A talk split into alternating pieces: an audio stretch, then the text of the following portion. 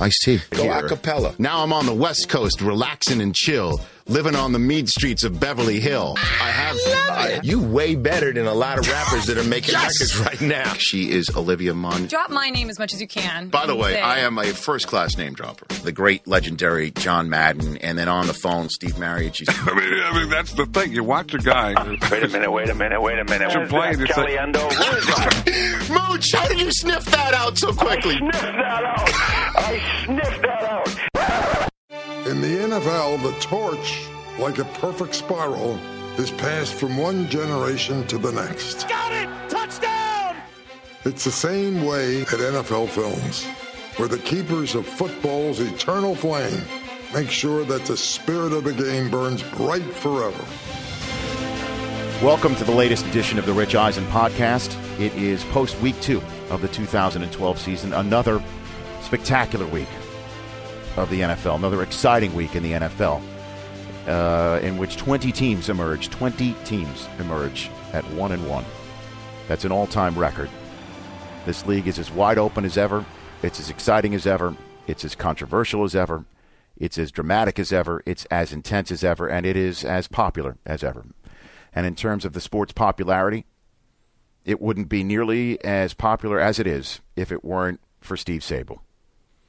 And is with great sadness that we uh, we pause and reflect and remember the great co-founder and president of NFL Films, who passed away on Tuesday, September 18th, at the age of 69, just a couple weeks shy of his 70th birthday. Steve Sabol has passed away, and uh, we're going to dedicate this entire podcast to his memory. And um, our regular podcast will come out later in the week, but uh, we felt it, it's only appropriate to pause and dedicate an entire show to a man without whom this NFL network wouldn't exist, and by extension, this podcast wouldn't exist. None of it would exist. The sport's popularity wouldn't be uh, as great as it is, as I said. It wouldn't be on the Mount Rushmore of American sport, international sport, if it weren't for Steve and his dad and the way they've chronicled and and uh, portrayed the sport on film. Uh, I still can't believe that Steve Sabol is no longer with us. Chris Law, Chris Brockman, good to have you guys here. Yeah, Rich, show. good, good to be here. I know. How you doing, Rich? I know one of the. I, I grew up in, in Pennsylvania, and uh, NFL Films originally started in Philadelphia, and then That's it right. moved to Mount Laurel, New Jersey. And I can definitely say the main reason I'm doing this is from watching NFL Films footage as a kid and growing up, and just being like, I want to, I want to be a part of that. And um, yeah, just a sad day, obviously, to to lose uh, a guy like Steve. He was definitely a visionary, along with his father. So 50 years this coming week of the uh, of the NFL season will be the first week without Steve Sabol's presence in half a century. Back in 1962 is when uh, his dad got the rights to the uh, NFL title game. And they shot it, and Steve was on the field, one of the cameramen, and then off they went. And uh, his dad went into the Pro Football Hall of Fame last year, and Steve presented him, and that was essentially the last time I've uh, Steve's been seen in public. It's the last time I saw him, and it was just uh, in March of 2011 that it was announced that he had uh, cancer. And it was uh, just a couple of weeks after his dad was uh, elected into the Pro Football Hall of Fame, where Steve was at the Super Bowl. This was in Dallas, and um, and Steve, I guess, collapsed on a podium at a um, at an event in Kansas City and everybody here was hoping, you know, it was just a, a momentary uh, issue for him, and we were all shocked to hear that he had cancer. And um, I, I've never met uh, more of a raconteur in my entire life, a walking encyclopedia, a man who was a natural born storyteller. And you could ask him about anything in the last half century of the NFL, even before that and he knew it right off the top of his head, right at his fingertips, and uh, would tell you 10 stories, 15 stories about that. Uh, one story after another would, would beget another great story. And um, and you could tell how um, how he became as successful as he did with his dad. They just loved telling stories and they loved movies and decided to make movies out of uh, football. We take it for granted now. but it was innovative. It was groundbreaking back in the '60s, and then what he did with Facenda, and then the the music. Oh, those great uh, NFL films, present shows. Sure, He's I the mean, author of, uh, of the Autumn Wind too. He wrote. He the, wrote uh, the Autumn Wind as a Pirate. The Autumn Wind is a pirate. Yeah. He went to Colorado College, played football there with Bill Parcells. By the way, Wow. I didn't. I don't know if You know I knew that? that. I don't think I knew I that. knew he went to He did. college. I didn't know he played and he's he's he's an artist.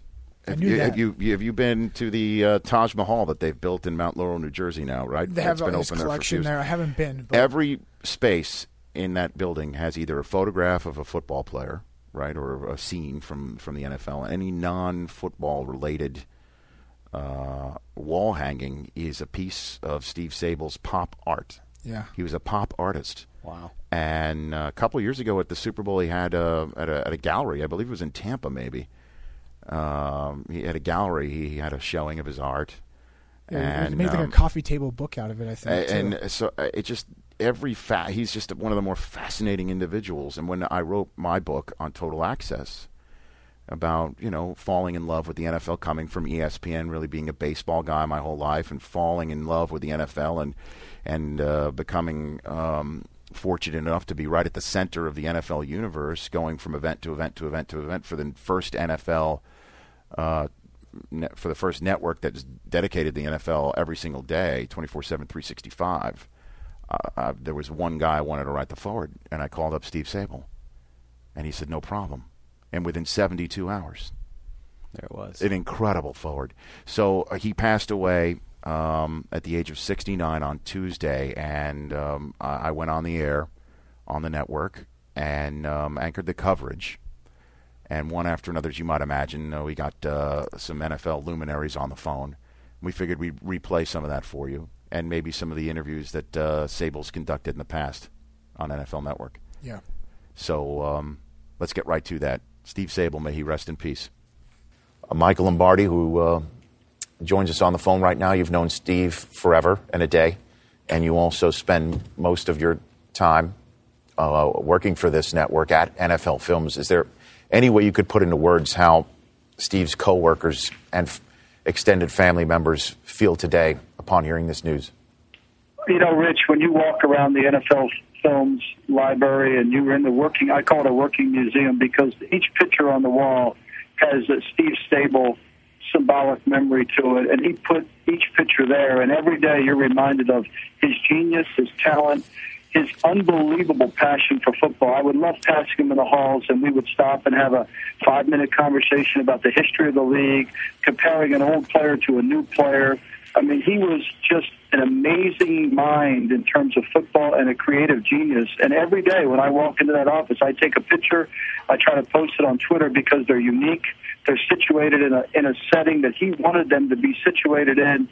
And it's a huge loss for all of us here in the NFL family because he was truly a, a part of the creative process that was made this league so great. And the, we're, seeing footage on the air right now throughout the years, Michael. You know, seeing uh, Steve behind the camera, but so many of these pictures that we're seeing right now have uh, Steve having a smile on his face. Yeah. You know, I mean, it's just his his personality was infectious. It, it was more than just what he did; it was how he did it as as well.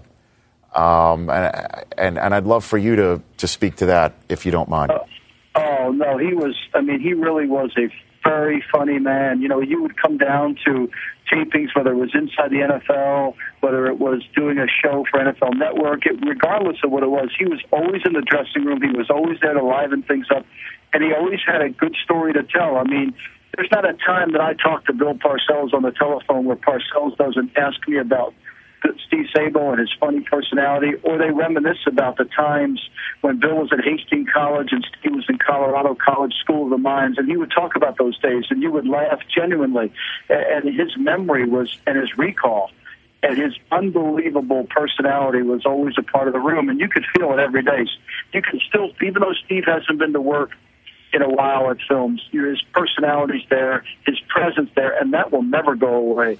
That that will never go away. He's laid the foundation for what NFL Films is and will always be. And uh, you mentioned Parcells. Uh, it wasn't just the schools that they, they went to; is they, they played football against one another. correct? They, they competed yeah, uh, on a gridiron. Parcells versus. And they would talk about him, and Right. Bill was genuinely concerned about Steve as Steve is trying to fight this battle with cancer the last 18 months, and, as we all were. I mean, the building was not been the same. In fact, I had to do a feature uh, on on a show uh, a few weeks ago. and We did it from Steve's office, and Steve's office was in itself a great explanation of who the man was. It was unique.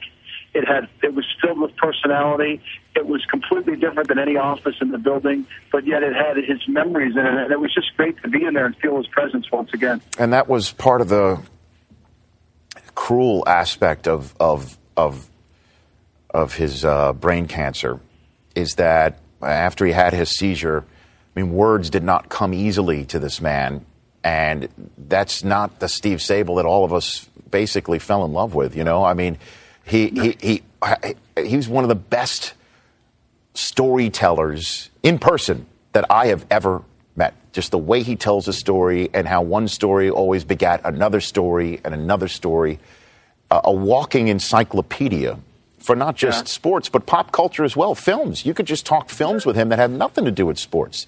And, And Rich, that's the beauty of NFL films. I mean, you come down there, there's Japanese movie prints. That's right. There's the Right. Patton movie print. There's movie prints all over the building because that's what he loved. In the old building, which I used to love to go to before we moved to this new one, he had a diner because he loved Jersey diners. So the cafeteria was made into a diner, and it was all his personality. and he was incredibly talented. I mean, just his transition from being behind the camera to on camera was so smoothless. He could host any show, and you felt very comfortable with him. And his questions were so good, and they made you think. And you better be prepared for anything that he brought. I mean, he is truly a unique person. He will be irreplaceable, and I know we all are replaceable in our jobs. But whoever takes over for Steve at NFL Films has huge shoes to fill because that mind is unreplaceable. And as you said, the brain tumor really caused that, and that's what really hurt at the end because he couldn't communicate with all the people he truly loved. I know. And uh, it occurred um, mere days after his father was elected into the Pro Football Hall of Fame at the Packers Steelers Super Bowl in Dallas.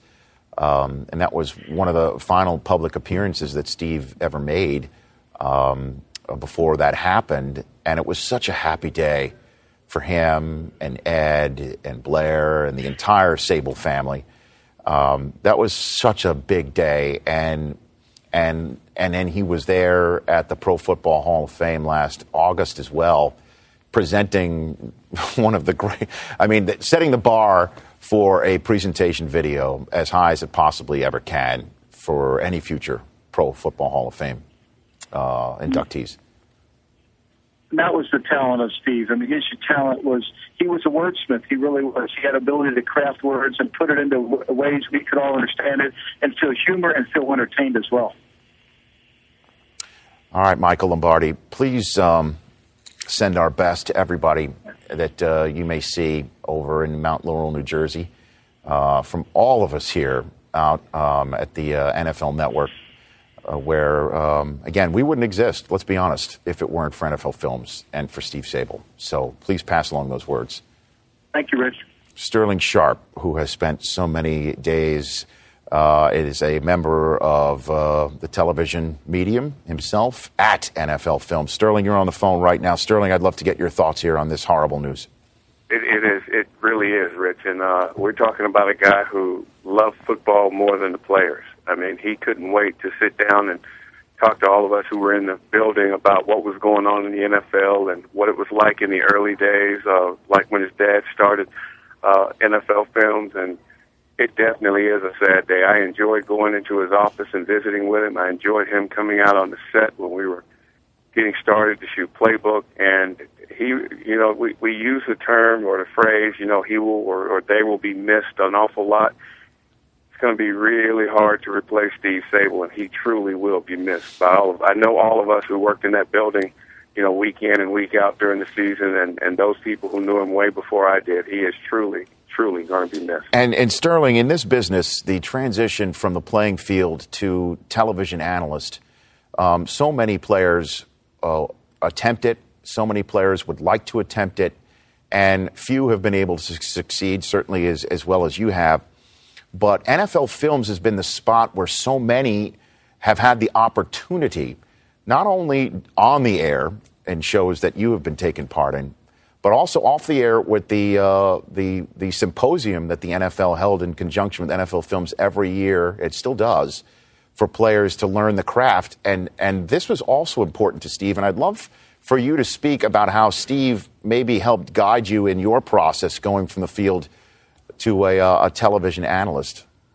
Uh, you know, from broadcast boot camps to the, the the entities that you just mentioned, Rich you know, Steve was instrumental in just being able to get players to understand, hey, you played the game, but relay it to those of us who love it, you know, who love our favorite teams and our love our, our favorite players.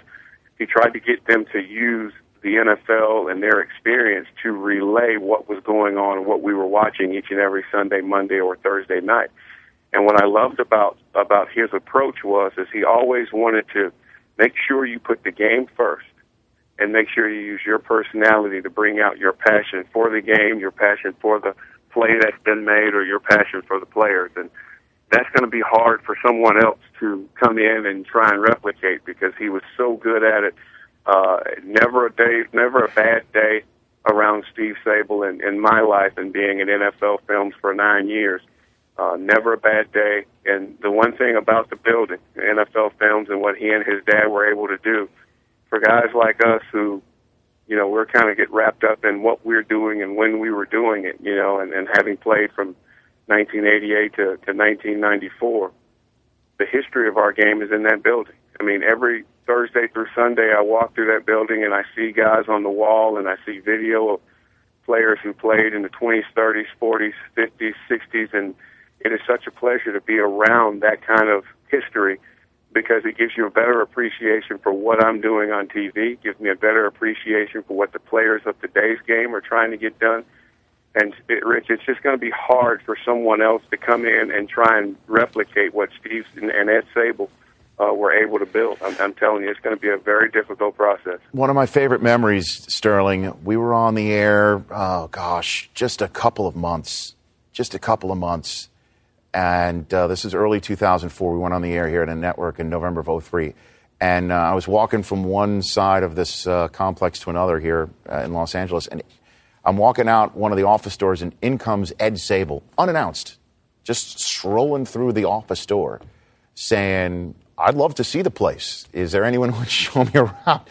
and, and, and as I found out, uh, being part of this organization week after week, month after month, he was only doing what so many people in the NFL still do and always did at the NFL Films building, which is drop in like it's just their home. And, and the Sabols welcomed anybody from the NFL. Just come on in. You want to watch film? Watch film. Come on in. You want to talk ball? Let's talk ball. It, it, it's truly uh, indicative of what the Sabols as a family and as a business operation is all about. You know, anybody, you just mentioned eh, people just dropping in. Anybody could just drop in at NFL Films at any time. You're exactly right. And, you know, the, the thing is, is, is two things I, I can remember right quickly is when you go in the NFL Films and you're around Steve Sabol for any amount of time, you find out that the NFL is not a job. It's not this big power broker. It's a celebration of sport. It's a celebration of athletes. It's a celebration of accomplishment and achievement. And I mean, if you look at all the Emmys on the wall, you look at all the pictures, you look at the history of our game, it is a celebration of what the National Football League is all about. And I, I got a chance to spend some time with, with Steve and Ed. I was sitting next to Steve, as, as a matter of fact, at the jacket ceremony uh, right. for his dad, where my brother went into the Hall of Fame. And Same year. Being able to look at his face and being able to talk with him about you know how proud of a moment it was for his dad and what his dad went to went through to get that that you know NFL film started and all that, that the history and the stories that he and, and Ed were sharing. It, it was truly a pleasure, and I, I never thought that a moment like that, I'm there and trying to celebrate and enjoy an accomplishment that my brother was going through, but I got a chance to be a part of what the Sabols were going through, and it just makes working in NFL films, going in that building each and every week, it makes it a little more special. Sterling, thanks for the thoughts. Hey, Rich, anytime, man. He's truly going to be missed. Thank you for uh, coming on and uh, giving your thoughts at Sterling Sharpe, spending so many days after his stellar playing career in Green Bay and the uh, NFL Films offices Steve Mariucci joins us on the phone right now. Um, Steve, as a coach in the NFL for as long as uh, you were, you no doubt had so much contact with Steve wearing wires and contact with NFL Films about its presentation of you and your teams. What was it like dealing with Steve in that regard? Good morning, Rich. Good Morning. You know, I, I think I'm. I could speak for a lot of coaches, and we all sort of went through the same thing with Steve, and and uh, it took it took some time, a short period of time before you could really understand what Steve was all about. And I'll never forget the first time, Rich, that I got asked by Steve to be wired as the head coach of the 49ers, and I I was very reluctant to do that. I I, I hadn't been wired before, and and uh, and I said, well, geez, oh, okay, I'll do it, but I don't want the team to to know that I'm wired. I, I let's keep this secret. And he says, we got you covered, and and uh, you know, so uh, I was wired up before the game in a private room. Uh, the cameras were never close to me; they were on the other side of the field. And and he said, just he said, Steve, just be yourself. Just don't even think about us. Coach the game, and then uh, and then uh, we'll we'll take the wires off when when it's all over with. And I said okay. And then there was you know how emotions fly and during the game, and I probably did some things or said some things that I didn't want aired. And Rich, I remember calling him the next day, and I said, "Hey, Steve, you got to do me a favor. I think I might have cursed or something like that on the sideline. Can you not air that, please?" He said, "Coach, just remember, we are not here to make you look bad. You're going to have to trust us." and it, it, we're here to promote you, to promote your team, to pr- to promote the National Football League, and you can trust that we will always, always uh, be on your side and make you look as good as possible, and we'll have some fun with this. And and um, you know, it, it started off that way where you, you had to trust him and trust NFL Films in doing what they do best, and and it, and it forged a relationship that we had where I never had to worry about, you know, once I mic'd, hey, you know, you're going to do some silly things on the sidelines or say things before or even after a game in the locker room, and he'll never air the wrong thing or he'll never, never make you look bad. And, you know, he became like a brother that way. You trusted him so much, and every coach trusts him in NFL films. And I think that's a, a general statement around the league. Players and coaches just trusted that they would always do the right thing and make you look good. Well, I mean, uh, Bill Belichick wore a wire for an entire season in 2010. Yeah, and, and, that just, he, he that wouldn't just, do that with just anybody. Exactly. I mean, that just speaks to the level of trust that Steve Sabol has achieved or, or, or did achieve or did earn he earned it. Yeah, you you, you know you gain respect and you you earn trust and over time and and I, I've never heard a coach or or anybody say, hey. God, I wish they wouldn't have aired that. You know what I mean? Uh, I've seen it for myself with other networks where where I had a real problem with some of the things that they might have aired. Never once NFL Films would pose that problem. Let me let me tell you another story, Please, Rich. please. Steve came to my home in in uh, the Bay Area, um, and he did a feature on me and my family. And and I had a mic not only in games, but it, we did an interview in my backyard and with the kids and at my son's baseball game and you know different things. And and um, he was filming us eating dinner as a family. We were eating spaghetti, and all of a sudden, all of a sudden, my daughter, who's now a senior in high school, okay, she was two years old at the time, and she said, "I just farted," and and my kids went, "What?" I just farted, and it, and we all started laughing in our spaghetti, and just you know, and hoping to God that they would edit that, and and and he filmed for a couple days, and then he called me back. He said, he said, Coach Mooch, I got a question for you. He says, I want your permission. He says, this is all on you. He says, if you don't want us to air it, we won't. If you want us to air it, I, I, I it, it'll be great for the feature. Your daughter's comment at the dinner table is a classic. Will you give us permission to do it? And if you have a problem with it, we won't. And I thought about it long and hard, and I said, ah, what the heck? If I'm, ta- I'm taking your advice, if you think it's good, for the feature. Let her rip, and I'll deal with my daughter later on Well, when she grows up. I hope you- And I'll be darned if they didn't use it, and the, and the feature didn't win a, an Emmy for him called Right. Father Figures. It was it was. It's incredible. I, I still cry when I watch it. I bet. I bet. I bet. I, I, I assume you didn't use the word "let her rip" when you uh, when you told Sabol. you know, I mean, because Oh, in, in that know, respect, he- though, I had mean, that rapport Sure. with uh, with the rest of the league, whether you're coaches or players or administrators, that we just flat trusted him in in uh, making it better for all of us, and and he he was passed the baton from his dad, from Ed, who's a Hall of Famer, and Steve will be a Hall of Famer. Um, I trust that uh, he just but I think celebrated everything that we've done. what you're what you're touching on, Steve, is something that I, I'm, I'm glad we're we're bringing up. Though, is the fact that sure, NFL films with the Sabols have lionized uh, players and and and put them on a pedestal as heroes, and all of us who are fans of the NFL look up to all these players and, and call them heroes, and and many of them uh, do heroic things on the football field, but they're also human beings, people, and and and Steve wanted to make sure that the human element to humanize everybody in the game is just as important, and and that's why he probably said to you, "We got to use this line from from Brielle." You know, I mean, probably that's a, that, that's probably what his his his mindset was, right? yeah, he could see things that we couldn't, and and uh, you know he he knew what the fans want to see, and something that is off the field. You know, from from the uh, the cold games in Lambeau Field to the sideline to the great replays, and and that's that's all well and good. We we love that, but there's so much more to football. There's so much more to the to the moving parts, to the people and their lives, and to a point where he had a mic on now Ray Lewis for for the year and That's Bill right. Belichick for the year. It went from begging Vince Lombardi to put a mic on or Hank Schramm back in the day where the early Super Bowls where it hadn't been done before for guys now wearing a mic for the entire year.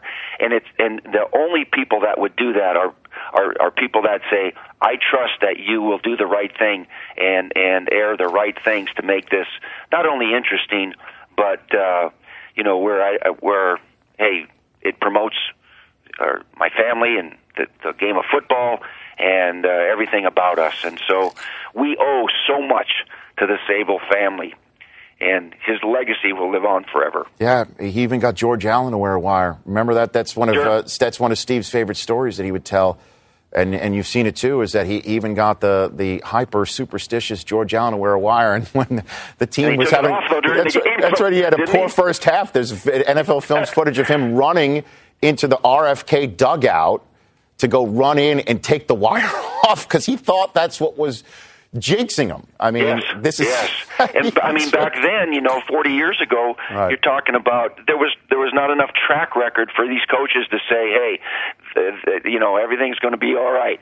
Um, you know, now after after year in and year out of watching their work, you know, it's easy for a new coach for a uh, Joe Philbin to be, hey, you want to be wired? Hey, I'd love to be wired because I know you're going to make this come out all right. And uh, and but back then, boy, they were just having to say, hey, I trust you, Ed Sabol. I trust you, young Steve, and uh, we'll we'll find out if this is worth doing again. Steve, thanks.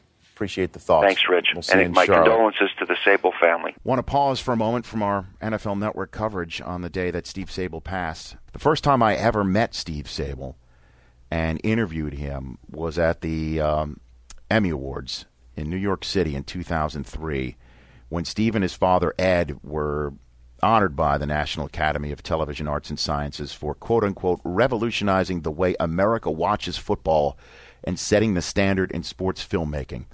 It was a lifetime achievement award for Sabol, uh, who uh, for the Sabols, who are used to receiving Emmys, over a hundred combined for them. But in terms of Steve, he received 35 of the 100 Emmys just by himself uh, for writing, cinematography, editing, directing, and producing. Nobody else in the history of television, the history of the medium, has earned as many Emmys in as many different categories than Steve Sabol. And that's one of those records that will not be broken.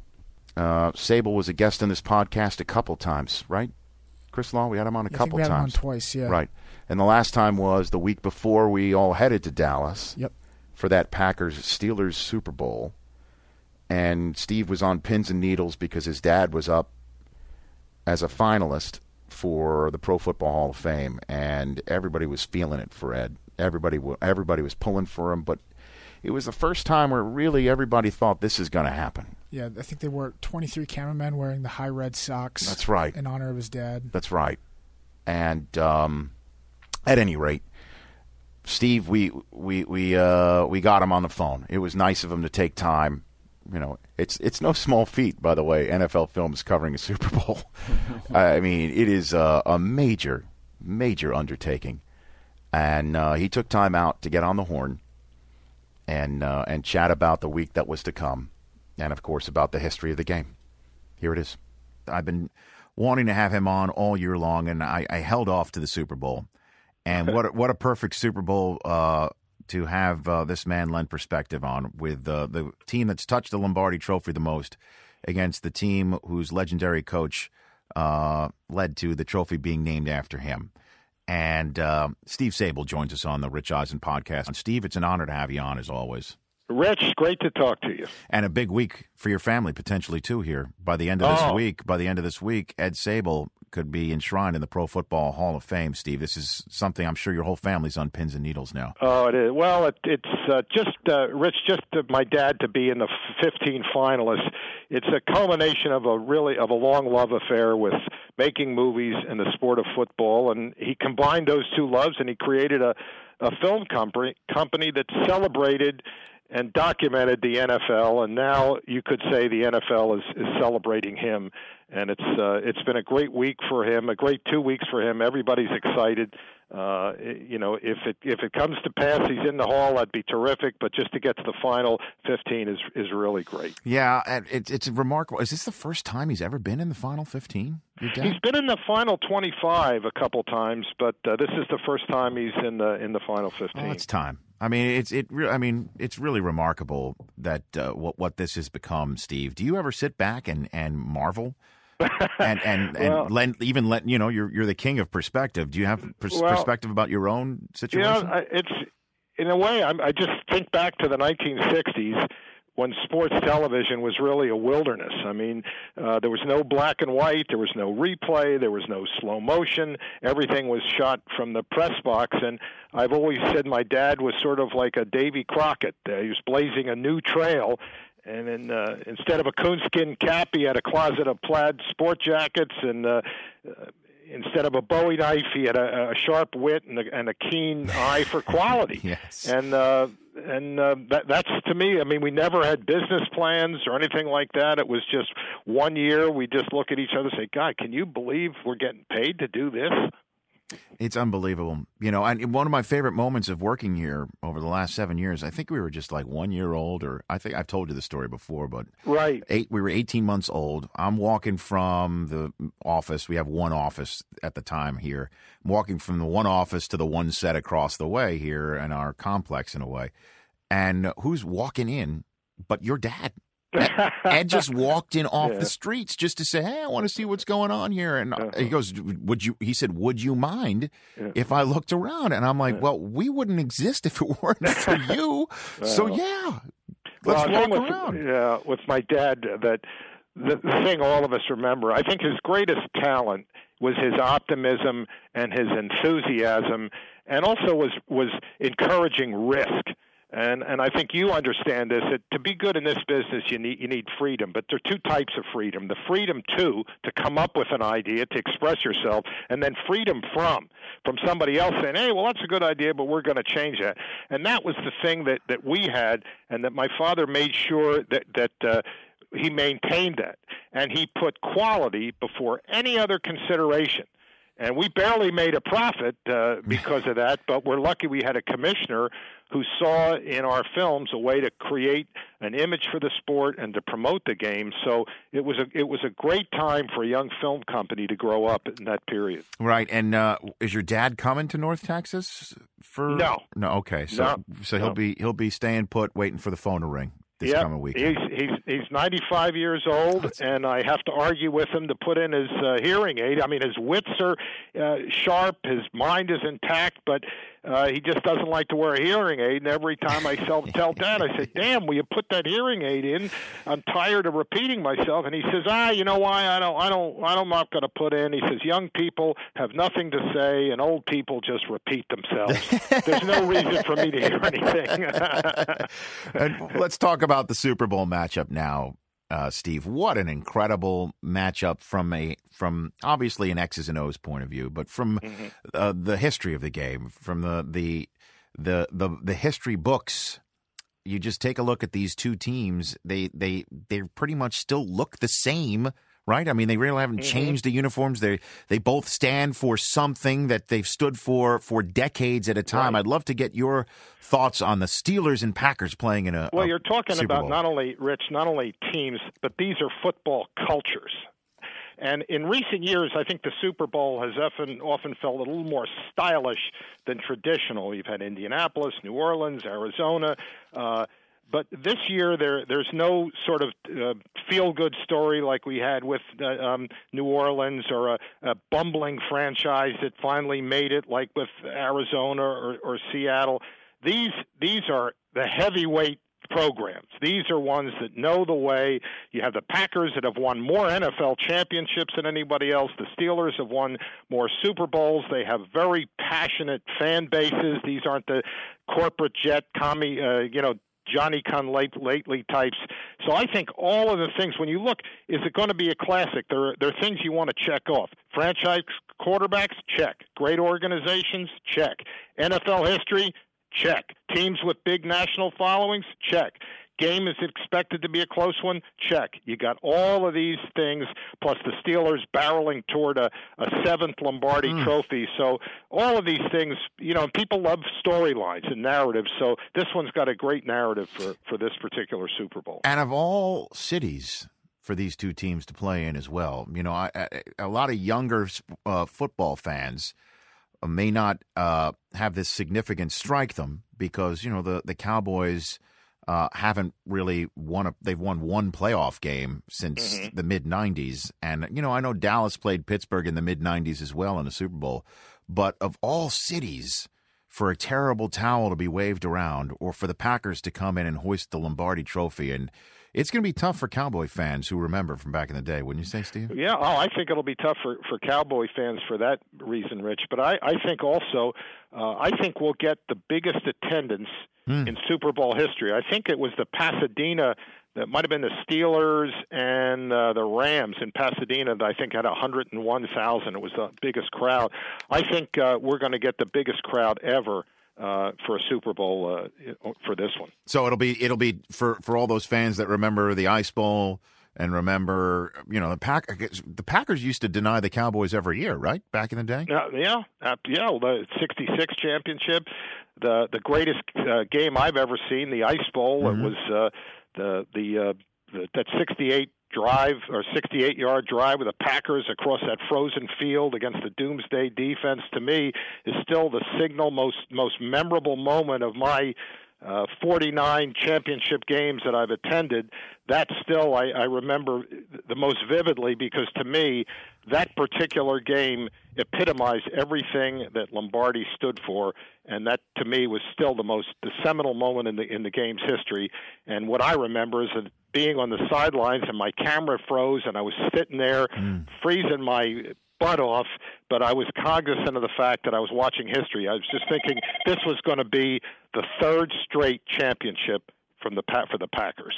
So uh, right. it was something that I still remember. Right, right. What would um, let's because we've been talking about through this podcast, even though this is um, te- more than yesterday's news. Jay Cutler, what what would George Halas have said if he heard this whole dialogue going on with Jay Cutler right now in Chicago? Well, you know, it's it's an interesting thing that's been going on with Jay Cutler because to me it's it's something that's really tied into television coverage because I, I don't think the issue is how how tough he was or whether he was in pain. It's just the shots that that people saw of him on the sidelines. He seemed so disinterested, detached. He wasn't there talking to any of his teammates 20 years ago, nobody would have seen those shots, and nobody would have said anything about this. I mean, you take for the he he wasn't playing. You have to feel the the, the code of honor, the the NFL code. He was hurt. He didn't play, and that would have been the end of it. But the image that people took away with him just sort of sitting there disinterested, detached on the bench, that's the thing that I think's gotten everybody so fired up. It's hard for us to say how much, whether he was in pain or or anything like that, but you could see he just didn't seem to be part of the team at that point. How many of your uh, how many folks do NFL Films have shooting a Super Bowl this week? Not as many as you think, Rich. I mean, Really? we we just yeah we we just have fifteen. I mean, we this is the easiest game of the year for us to shoot. This Why is is our all pro. It's our all pro team. I mean, the fifth we we normally we just have three guys doing a game, and Mm-hmm. that's really what. Now we have fifteen. This is our all pro team. The only problem here is just going to be getting to the stadium. It's just the traffic. That's the, that's the biggest problem that we have. Filming the games, uh, nothing. That's easy. Right, and what? How do you get the film out of there and and and up and running so quickly on on television? Well, actually, one of my father's favorite expressions, when he used to have the the our, our meeting before the Super Bowl, he would always end up by saying, "Remember, guys, we got a flap." F L A P. That meant finish like a pro, and that make make sure all the film is labeled. Maybe a couple cameramen stay around to see if there's anything, any kind of closing shot that we can get on the field. Make sure it's in the boxes and everything, and then it's got to get to the airport. So that that to us that's one of the biggest things is finishing the game and then we got to get the film we have a, a little lear jet that leaves right uh, from the airport a very small airport that night takes all the film right up here to Mount Laurel, New Jersey, and we start processing processing that film. There'll be 30 to 40,000 feet of film that uh, they'll, that we'll be processing uh, beginning Monday night. And and how soon will will will will we see NFL Films footage from the Super Bowl then? Well, we'll you'll see it on um, our show on Showtime on Wednesday. There'll be there'll be shots on the NFL Network probably on Tuesday, and then on um, Thursday we do a, a little recap that's on ESPN of, of a half hour version of the game. It's it, it you know it truly is amazing what what what you have and your dad ha- have built. And I, I did this uh, with you on our first ever interview at a Super Bowl seven years ago now. Uh, Right. NFL Network when we were in Houston, and I'd love to go through this again. For I, I even put it in my book, which, by the way, you wrote the foreword for. Just to, you were, which I couldn't be more thankful. And I, I, when I look at my book on the shelf forevermore, and it says "Foreword" by Steve Sabol. I mean, it's it doesn't get any better than that, Oh, Steve. Well, so thank you. No, I, wanted, you know, when you, uh, I, I want to go back to that interview. There was an interview that you did with me and my dad. I forget what it was, but You were- you we were- were wear, we were wearing tuxedos. Yep. And my dad was wearing his customary red socks. Yes, I'll never And that's one that. of his uh, uh, sartorial idiosyncrasies is wearing red socks. So it, to honor him at the Super Bowl. All of our cameramen and soundmen are all going to be wearing bright red socks at this Super Bowl. I just ordered 150 pair. so you know, Hey, I'll you, wear it. You give me, Uh, give me a will pair. say- Uh, you give me a pair. It, unfortunately, you know, I'm, I'm I'm covered by a desk, but I- I'll wear I'll wear the Red socks. to I'll, the Super Bowl. I will make sure that you get a pair of Lock our. It's in. called the world's softest sock, bright red, and that's in honor of my father. Lock and all of our in. cameramen are going to be wearing red socks. Lock me in on that because I'm Okay. also hosting Saturday night. I'm hosting the the uh, the the announcement of um, of the Pro Football Hall of Fame Oh, class. wow, that's right. So if you know, in case I'm knocking on wood right now, this all happens, I'll bust out the Oh, Red socks on the spot.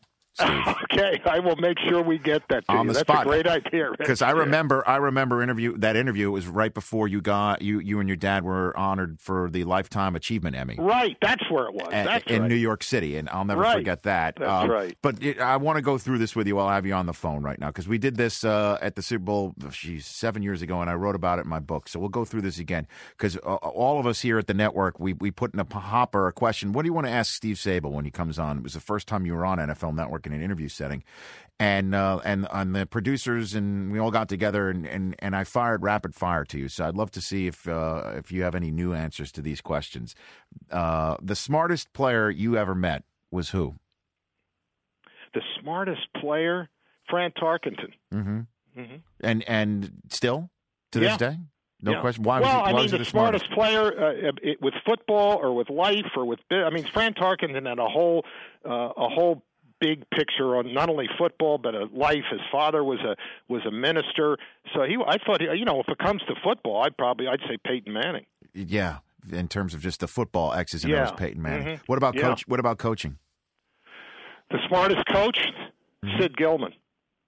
To me, he his his his um, strategy, his he set up the framework for the modern passing game, and uh, maybe maybe Paul Paul Brown. I mean, Halas to me was the George Washington of of of the NFL.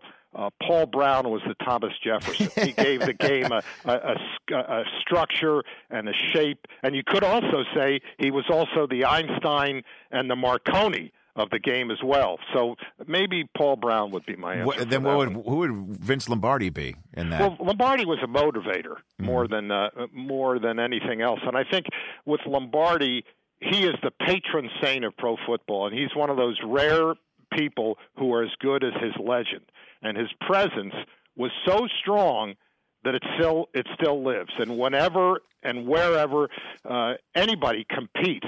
His spirit still summons up the best we have to offer. What would he say? I asked this of Bart Starr at the Super Bowl in Detroit, uh, Super Bowl forty.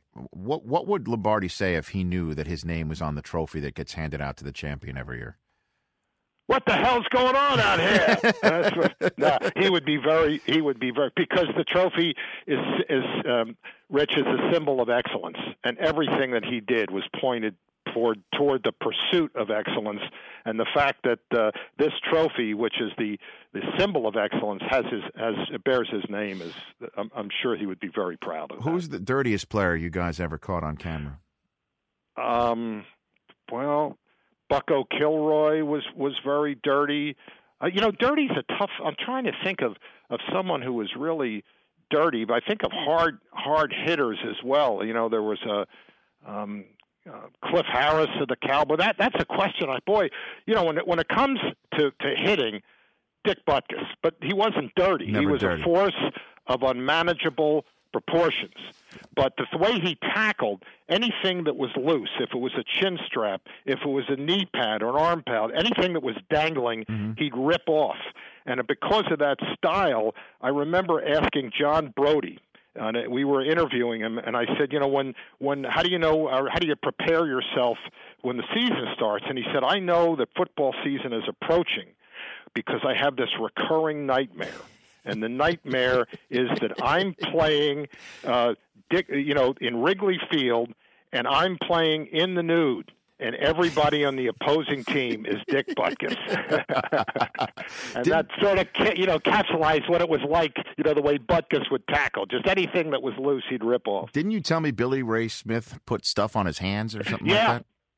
he used to take that um, um, um, atomic balm Right. and he would put it on his fingers. And in the first play of the game, his fingers would go right into the offensive lineman's mask Ah, that's right before the game started. Yeah, that's that that's that's probably dirty. Who was the first coach you ever mic'd, or your dad Joe- ever mic'd?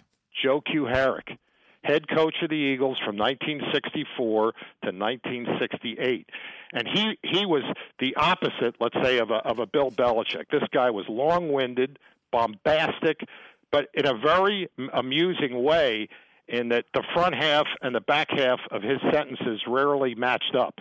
So you end up with all these weird mixed metaphors, like you know he he busted through the line like a bat on a hill, or or that's a different kennel of fish. I mean, he he had all these weird uh, malaprops that uh, if he was alive today, I mean, he would ri- rival Rex Ryan as far as press conferences. Right. Who's the uh, who's the the one person that you at, at NFL Films have had to bleep out the most? Well, Rex Ryan. Is- Without question. Yeah.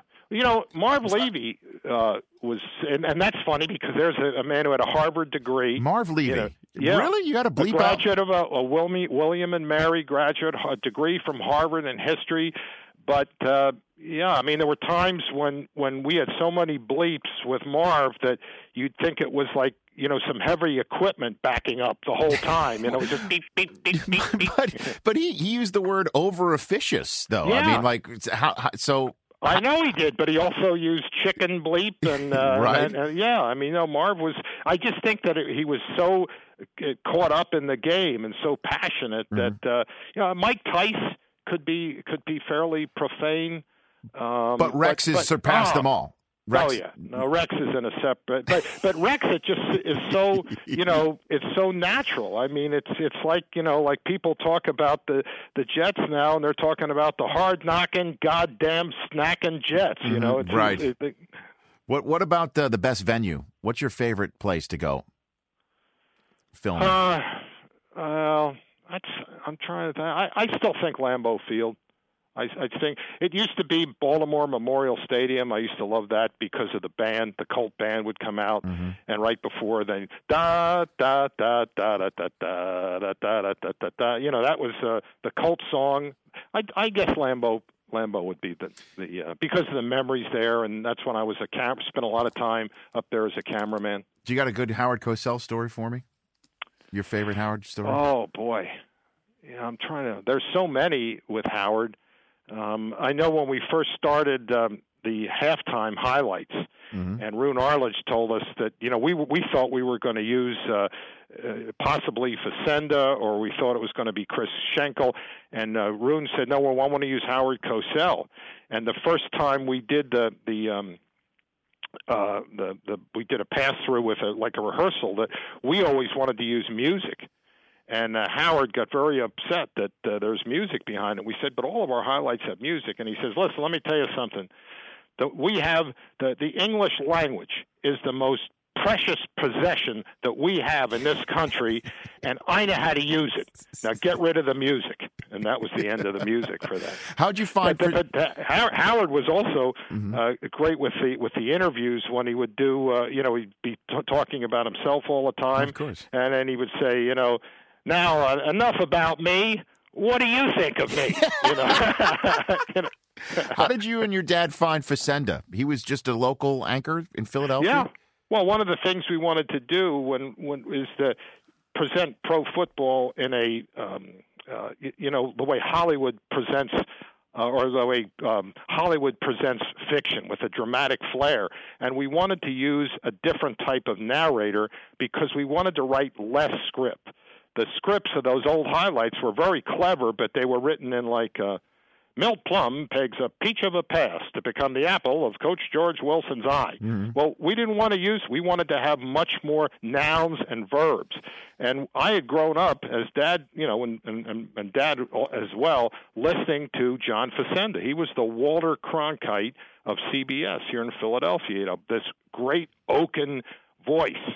And uh, we both felt with this new type of script we wanted to write, he would be the perfect person to read it but we didn't know whether he wanted to, you know, that if he was even a football fan. So my dad approached him uh, actually at a at a at a saloon here in Philadelphia, the RD RDA club, and and it was just sort of a chance meeting. And my dad, being a great salesman, said, you know, Mr. Facenda, we're we're doing this film called They Call It Pro Football, and we wanted to know if you would be interested in in reading the narration. And he said, sure. And we, the next uh, about two weeks later, I'd finished the script, and we went into a recording studio. And I, I, to this day, I remember tapping him on his shoulder. That's the way we did the script, and listening to him read the first line, and it was, "It starts with a whistle." and ends with a gun. And I looked at my dad, and our eyes met, and we knew right away we're on to something.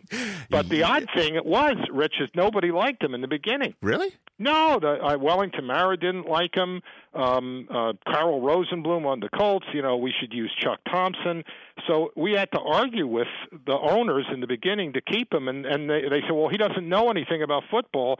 And I said, "Well, he doesn't have to. I'm writing a script," which sort of hurt my feelings. I spent you know, weeks writing this script, and they thought he was ad libbing, so that was a little bit of a come. But then Pete Rozelle interceded, and he said, "Look, I think Ed Sabol knows what he's doing here. Let's let's keep this guy as a narrator." And then finally, everybody got used to him, and Man. and he became the voice of NFL film. And is it true that there's some uh, uh, in a vault somewhere, um, some outtakes of Facenda Yes. cursing up a blue Oh, streak? it's great. Yeah, absolutely. There's a great vault. There's a whole little um, about two three minutes of of, of Facenda cursing.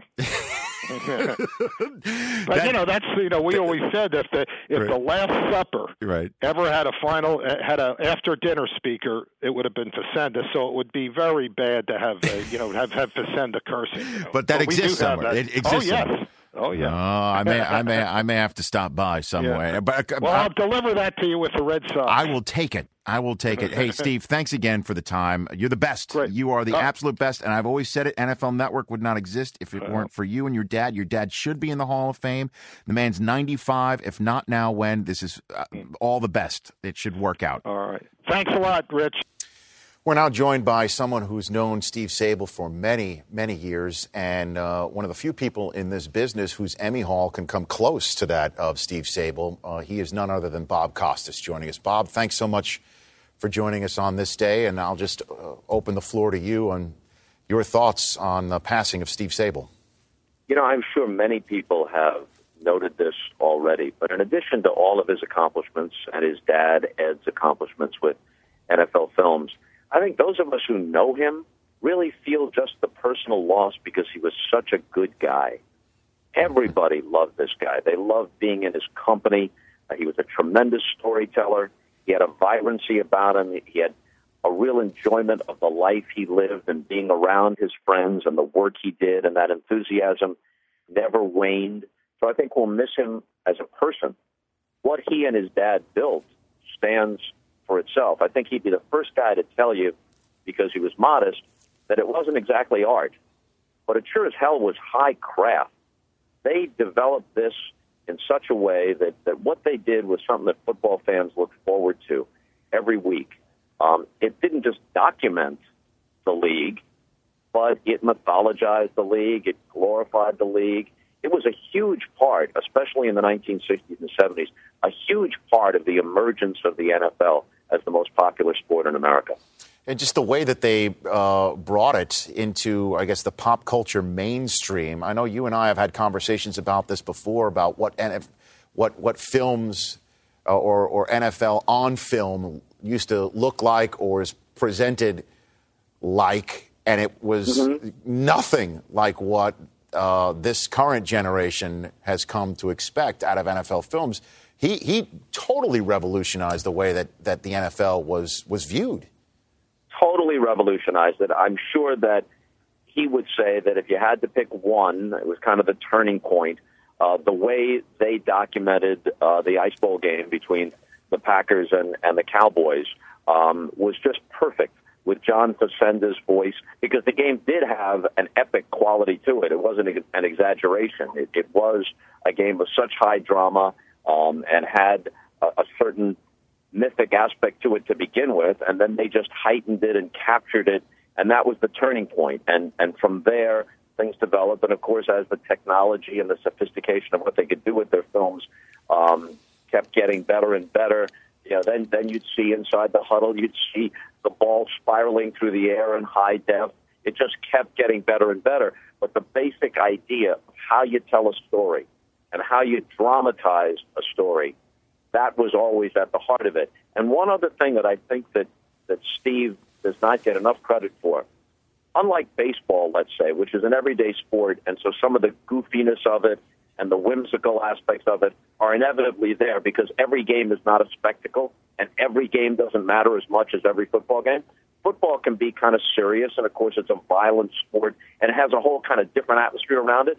But NFL films always made it a point to find the humor in it, the goofiness in it, the blooper reels, the the little asides that somebody who is mic'd on the sideline tosses off, and it's just really funny in in the heat of battle. They they humanized it by sometimes taking it down from Mount Olympus and just making it funny. Yeah, and that's definitely Steve and Ed's um, influence right there with their with, with who they are, uh, or in the case of Steve, unfortunately, who he was um, off the air, as you pointed out uh, at the outset of this conversation, and that combined with their body of work led to the access that so many fans crave. Because, as you know, uh, in this business, getting a coach to provide the access uh, is quite a feat, and yet these guys constantly got it. And to me, that's in one of the ways, one of the more remarkable aspects of, of Steve Sabol's career. Yeah, people in the league trusted him. Now, people might interpret that to mean that he would always tell kind of a sanitized story, and you'd never see anything that was in any way critical or or cast anyone in a bad light. No, not necessarily. What it meant was that unlike a lot of what's out there now, they weren't looking for just a gotcha moment or something out of context that could embarrass somebody. They understood, even though they had access, what was of legitimate public interest and filmmaking interest and what was just something that belonged on the cutting room floor. And we're not going to go there. And because the coaches and the players understood that, and because by now it's been around so long that even the, the most veteran coach grew up watching it, they all know the quality of it, the, the history of it, the credibility of it, and so they opened the doors for him. Now, I, when was your first, I guess, interaction with Steve Sabol? When did you first cross paths with him, Bob? I think probably in the early 80s um, when I started hosting uh, the football stuff for NBC. And I'm sure I met him before this, but the thing that I really remember was when John Facenda died, we did, as all the networks did, a tribute to Facenda, the voice of God of NFL films. And Steve was so pleased by what we did at NBC that he sent me a personal handwritten note, which I was under 30 may seem like, you know, the Dead Sea Scrolls. Someone actually wrote a note instead of sending an email or texting somebody. But he wrote me a, a handwritten note of, of appreciation for what I had said and what we had done. Um, and that, that's the first thing I really remember. And through NFL Films, I believe, uh, we've seen on NFL Network, you, you, you narrated some St. Louis Cardinals seasonal uh, films, didn't you? just, just, just one. Just one back in the day. I think I think the Cardinals. It, it might have been the the strike season, and I think they might have gone five and four and and made it to the playoffs. And you know how they would do those team films, which basically are designed not so much to be seen nationally uh, as to be shown to prospective season ticket holders. Yes. Anything bad, they get out of the way right away. so I think because almost everybody made the playoffs in that strike season, they lost their playoff game like forty-two to six or something. Mm-hmm. So at the very beginning, for like 10 seconds, it's like, well, after a 42 to 6 defeat, the Cardinals could look back on a season of many surprises and successes. And then once that had been put aside, you know, other than that, Mrs. Lincoln, how did you enjoy the play? Once that was put aside, then we then we concentrated on their five victories. I mean, that is that's some quintessential NFL films presentation, even just uh, for for the local crowd. Is there is there any comparison to uh, another career in sports and chronicling a sport? I, can't. I, I, mean, I can't really think of one, Bob. I mean, this is. You know, when they say they broke the mold, I, I mean, there's Ed and then there's Steve, right? I mean, there's yeah, yeah. You know, you you can think of the great broadcasters, but that's a different thing. You can think of the great enduring broadcasters like Vin Scully still calling baseball, or or Jack Buck through all those years um, in St. Louis, baseball and, and football both. You can you can think of that, but you know, baseball tried to follow up. Uh, they had a very endearing show called This Week in Baseball. Sure. It would run before the game of the week every Saturday, and and Mel Allen would narrate it. Um, but it was a different thing. Um, and while it was very, very good, it just wasn't as integral to the to the league as NFL Films is to football. Right. And and if you think about it, through the films uh, of, of some of the more legendary moments, the catch in San Francisco, Vin Scully had the television call, and Jack Buck mm-hmm. had the radio call of that seminal football moment that NFL Films has captured for years to come. It's just an incredible um, array of legends that uh, yeah, and that this is brought one, together. One of the great things, one of the great things they would do is that they would use the radio and television calls of big games. You know, and then you'd realize that through the years, the Cowboys' radio voices were Frank Glieber, who was a terrific network announcer in the 60s and 70s for CBS, Frank Glieber, then Verne Lundquist, Mm-hmm. and for many years now, Brad Sham. I mean, these are incredibly good broadcasters.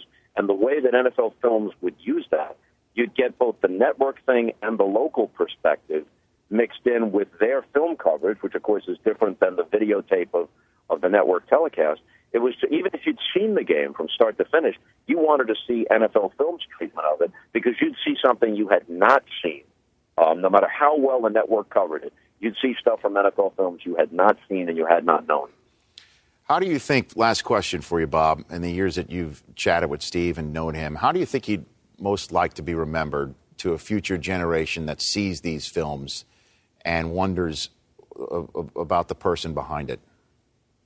I think I, I can't speak for him. There are those closer to him that might be able to answer the question better, but I would guess that Steve would want to be remembered for putting a smile on people's faces and for helping them even better enjoy a sport that they already loved and for contributing something to the history of the game because he documented so many of the big moments so well.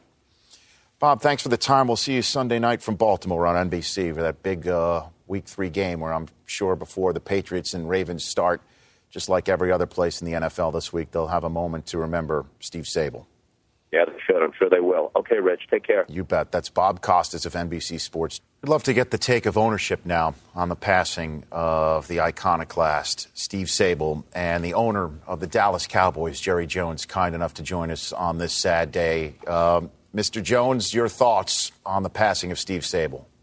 Well, uh, uh, Rich, thanks uh, for including me. I want I want very much to uh, give my thoughts, my condolences to his father and his family. Uh, I really believe Steve was put on this earth to do this job and uh, be a part of uh, uh, what he contributed to the NFL. I, I honestly don't know of anyone that loved or understood or appreciated the NFL uh, more than uh, Steve did. Uh, he was one of the greatest uh, storytellers of our time, not just in sports, but uh, any part of the American society. Uh, I've often said that uh, they only throw ticker tape parades for war heroes, astronauts, and uh, people that uh, win games or championship sports figures because they're larger than life. Well, someone has to take these uh, com- uh, these accomplishments, these people, and make them larger than life.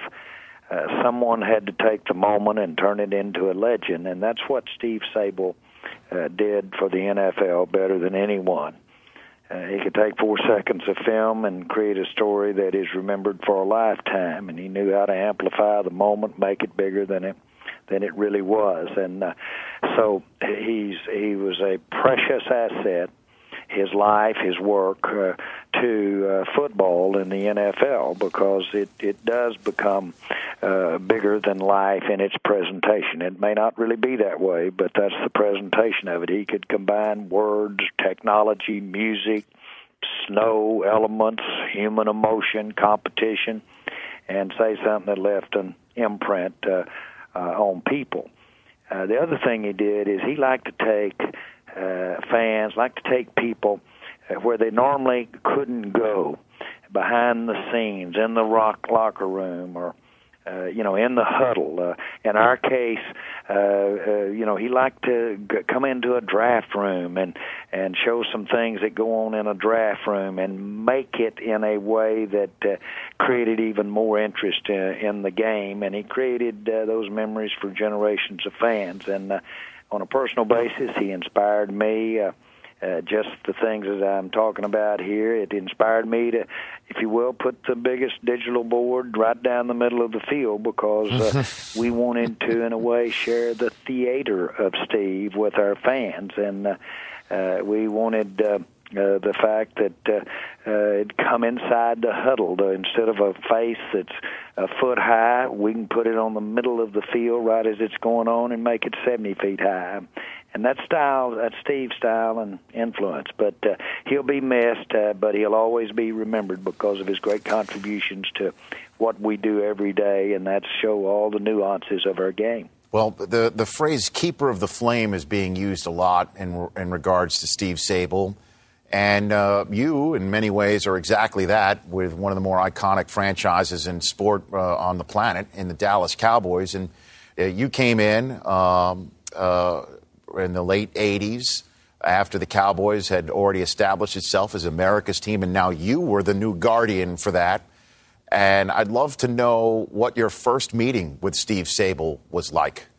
Well, we would meet uh, because, uh, uh, as it would turn out, I, I uh, he, he was always lobbying in his own way uh, for uh, support of making investment in NFL films, uh, uh, creating uh, production areas there, and so uh, he wanted to have uh, proponents or people that believed in his work and how it was actually uh, really helping uh, the game be better on the field. And so uh, uh, he he found the right guy. I'm I'm into that kind of stuff. I like one and one is three for me, and um, so uh, uh, he would he would show what he could do if he had these facilities, whether it be in New Jersey or or where, and what we could do and how we could help tell the story of the game and and uh, so he he knew he had a, an, uh, uh, some a good listener. He and, and he also knew that uh, if I got sold on it, and it's easier to sell a salesman than anybody. Mm-hmm and he found he knew there was one here in me and so i just was such a uh he could fire me up. Uh i believed in so much when we would begin our meetings we would have some of the greatest presentation of action packed uh game footage uh, for uh, the the owners to see uh, just to get you ready to go to help you understand that day what you were in there working for. So uh uh I, I met him right off the bat. He looked me up right off the bat and i uh, uh, like I said though, uh, it it rubbed off the other way. Uh, I not only was so willing to listen to his ideas and try to help him affect them, but uh, it sold me in doing uh, some of the decisions I made, and like in building my stadium. And um, eventually, um, of all the uh, creations of of Steve and Ed throughout the years of NFL films, follies, and then you you mentioned uh, the, the the films that they would put out not only in public, but in, in private, how they would show uh, a retrospective the previous season. Uh, the commissioner would always show that uh, in the owners' meeting room before his State of the State address to, to, the, to the membership of the NFL. Uh, on top of all of that, then comes Hard Knocks, which is one of the more popular sports programs of all time on HBO. Uh, uh, and one year, the Dallas Cowboys took part in that. Did he have to sell you too much in order to get the Cowboys to jump in on that? Not at all. I stood in line to get to be a part of that, if if you will. Uh, right. But uh, uh, he he had such an, uh, a genuine, uh, positive, enthusiastic approach uh, to his projects, and of course, Hard Knocks did go behind the scenes and shows uh, uh, that, that our game has hard knocks. It has it's it's getting up, not going down. Everybody goes down all the time, and it's getting up. And he could he could tell that story, and he could uh, show that better than anyone. But it were those kinds of attempts uh, that uh, would give you individually. He was inspiring and his work was inspiring because uh, he could uh, project it and put it put it on film and you could see it uh, but it was inspiring because it made what you were doing seem even uh, more important and uh, so in that way he was a great inspiration to the NFL and I think it impacted not only our fans' appreciation, which ultimately impacts our network partners.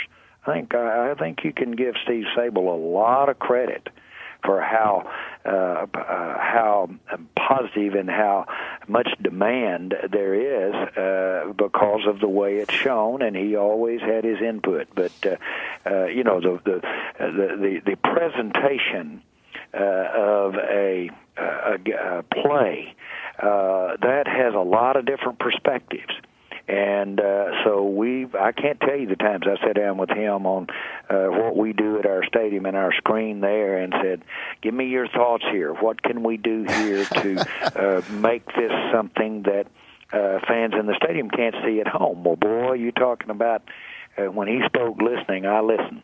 Right, and and just think about it. I mean, the man's interviewed um, Tom Landry and Jason Garrett. You know, I mean, he's just he he past, present, um, what what he, he, what he has stood for. Uh, it, there's just no way you can replace it, right, Jerry? I mean, well, there's just no he chance. Had, there's of no course, way. a great, a great uh, roadmap, um, and and uh, he stood on his father's shoulders. Uh, there's no question about it. Uh, many of us are here today where we are that way. I'm that way. I stood on my dad's shoulders and uh, his his dad was inspirational, but but I'm sure he would be the first to tell you that that enthusiasm and appreciation he he just was so much uh I'm going to use the word in my mind this was my perception he worshiped his dad. And uh boy when when you start out like that but he influenced his dad and so, in that way, that's what you see. That's how Steve got here a combination of being a part of the growth, the growth of this type of uh, viewing of sport, of, of viewing the NFL. Uh, and he used where his dad came from, some of the groundbreaking things there, and became what he was. And so, in that way, it's our dream is to be an extension of our fathers, and our fathers dream that for our sons. Jerry Jones, thanks so much for joining us on this day. Uh, there's just it, it, just feels in many ways, obviously, uh, a, a, day of mourning, but also a day of celebration in that regard. Um, and I appreciate you giving your thoughts on that. As it should be, and boy, did he live it to the fullest. And uh, uh, uh I'm sorry it got uh, used up on him, but it did. But boy, he left a wonderful legacy. Jerry Jones, thanks so much for calling. Thank you, Rich. You bet. That is Jerry Jones, the owner, president, general manager of the organization that the Sabols nicknamed America's Team. Joining us now from league headquarters in New York City, the longtime general manager of the Kansas City Chiefs and an even longer dear friend of Steve Sabol's, Carl Peterson, joining us now. Uh, Carl, uh, your thoughts on the passing of your friend Steve Sabol? Well, there are too many of them to articulate, but uh, what a very special, talented human being, longtime dear, dear friend obviously going back to the Philadelphia Eagles and when I was a young assistant coach and he was a cameraman.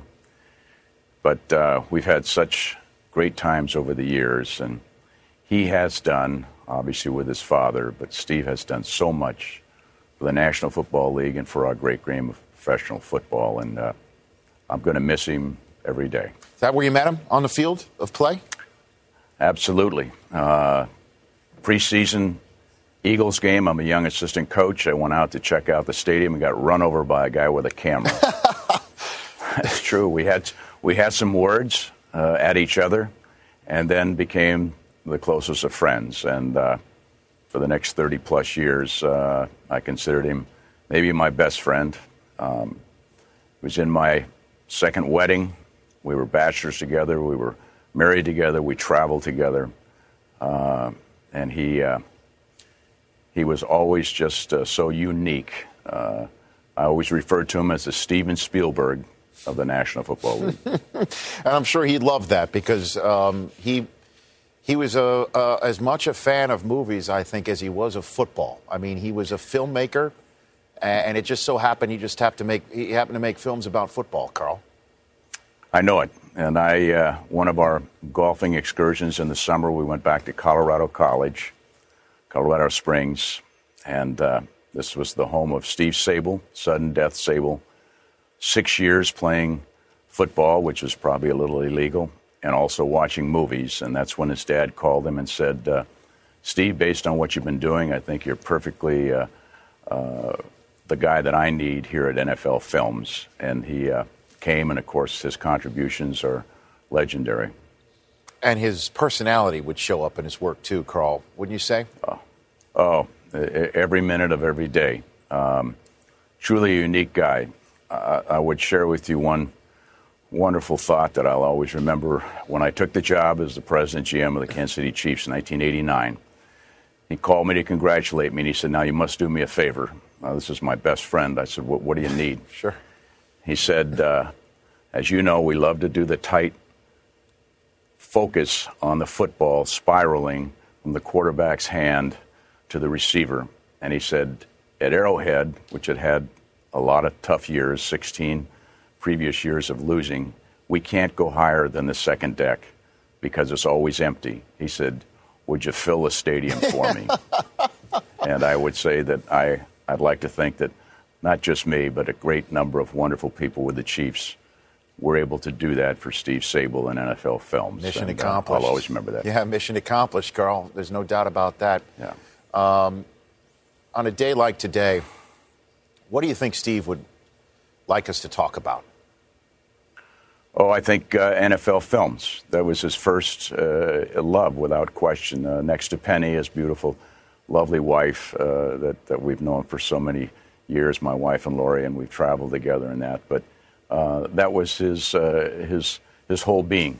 you know, his sister told me today Steve lived his destiny. He lived what he wanted to do make movies and make movies about football and make them more special than anybody else. And uh, without question, if you go to NFL Films and you've been there, Rich, you know it. Uh, Steve Sabol is NFL Films. You walk in the door, and everything there is about Steve, and of course his father preceding him. And maybe that's what the uh, biggest tragedy this is: is that his father, Big Ed, at 95, has outlived his son. Yeah, uh, parents are not. We're not.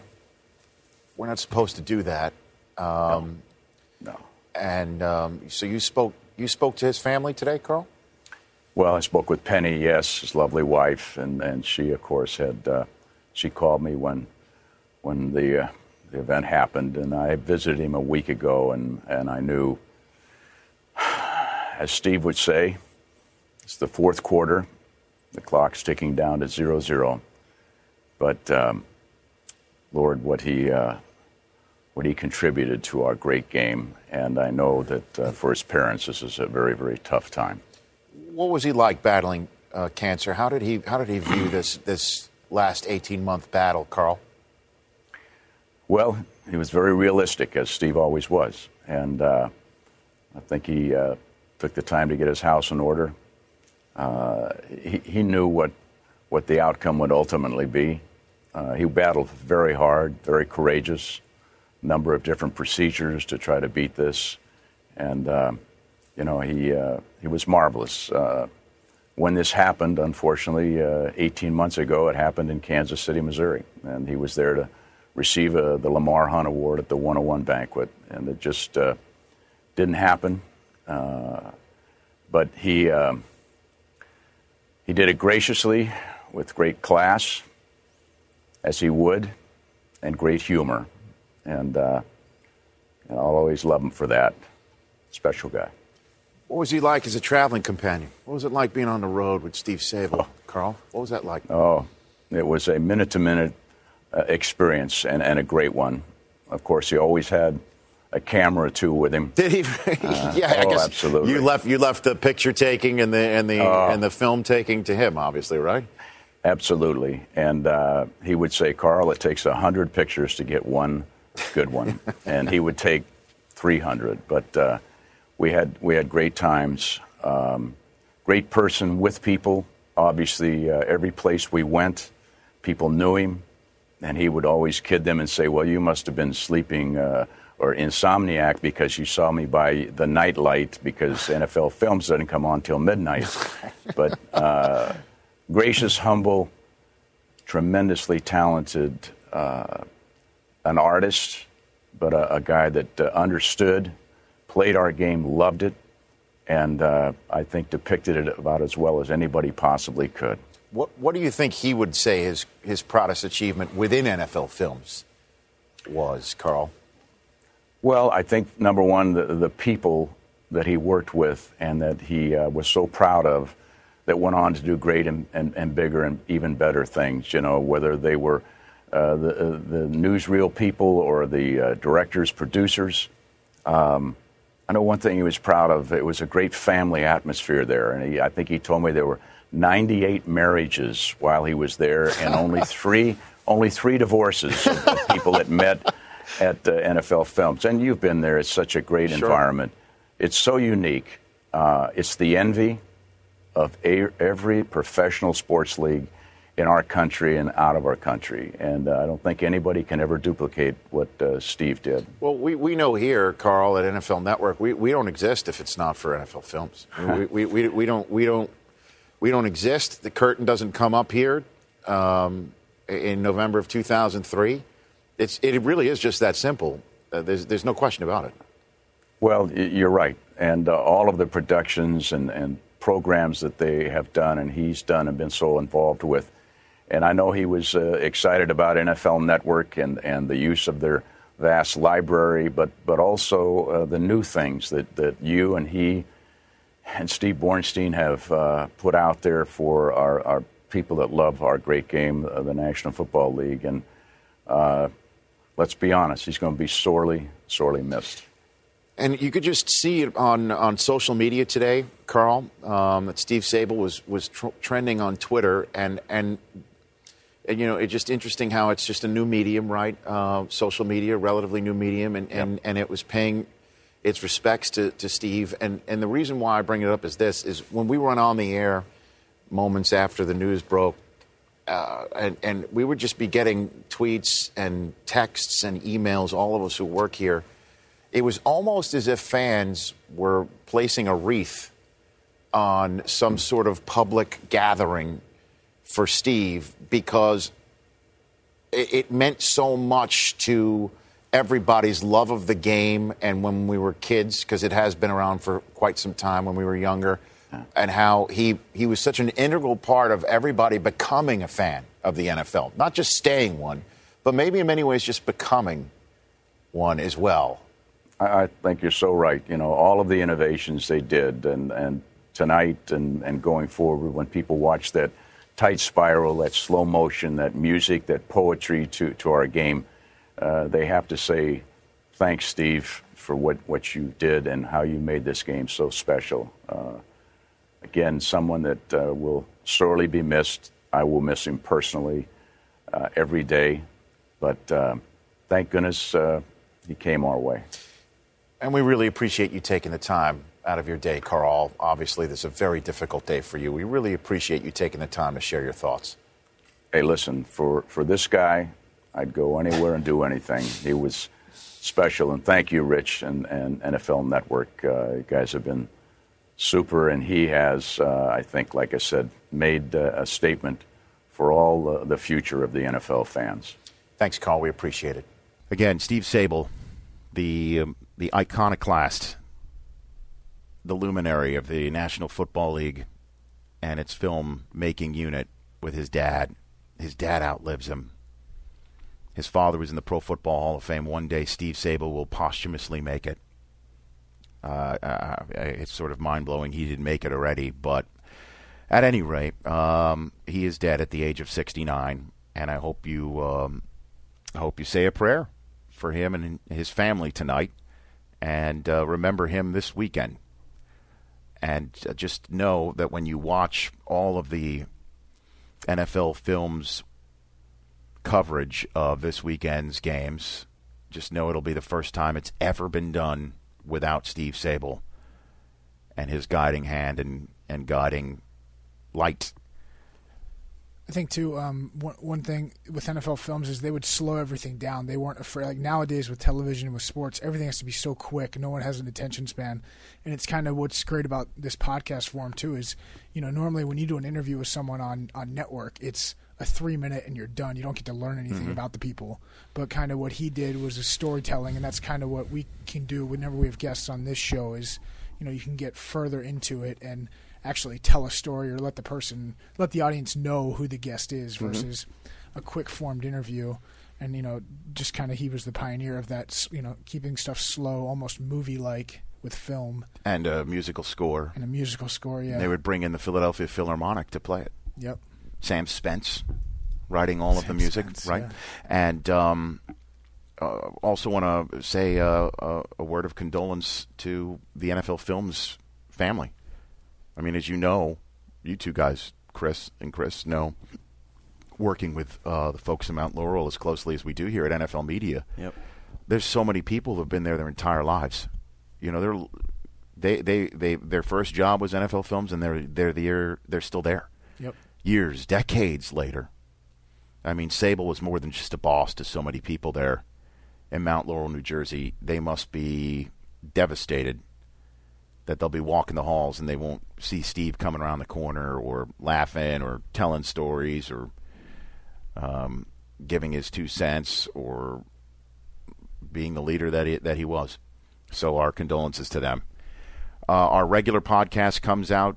Let's uh, put it out tomorrow, right? Yeah. Because I'm I'm going to be in Charlotte this week, um, week three. Again, the first week of the NFL since 1961 that does not have Steve Sabol chronicling it in some way, shape, or form.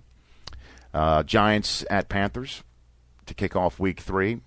Our guests on the podcast coming out, Dennis Miller. We'll go through uh, week number two, that was, as we said at the outset, as dramatic and as controversial as ever. Also, Rob Burnett, the uh, executive producer of The Late Show with David Letterman. He's got a digital movie coming out online. He tells some great stories about Letterman with Art Donovan and uh, Letterman uh, and football players who have come on that show. And it's a fun conversation. And of course, we catch you up on everything uh, from week two and a week three, a big week in the NFL. So uh, thank you again for listening to this show. And uh, Steve Sabol, may may you rest in peace.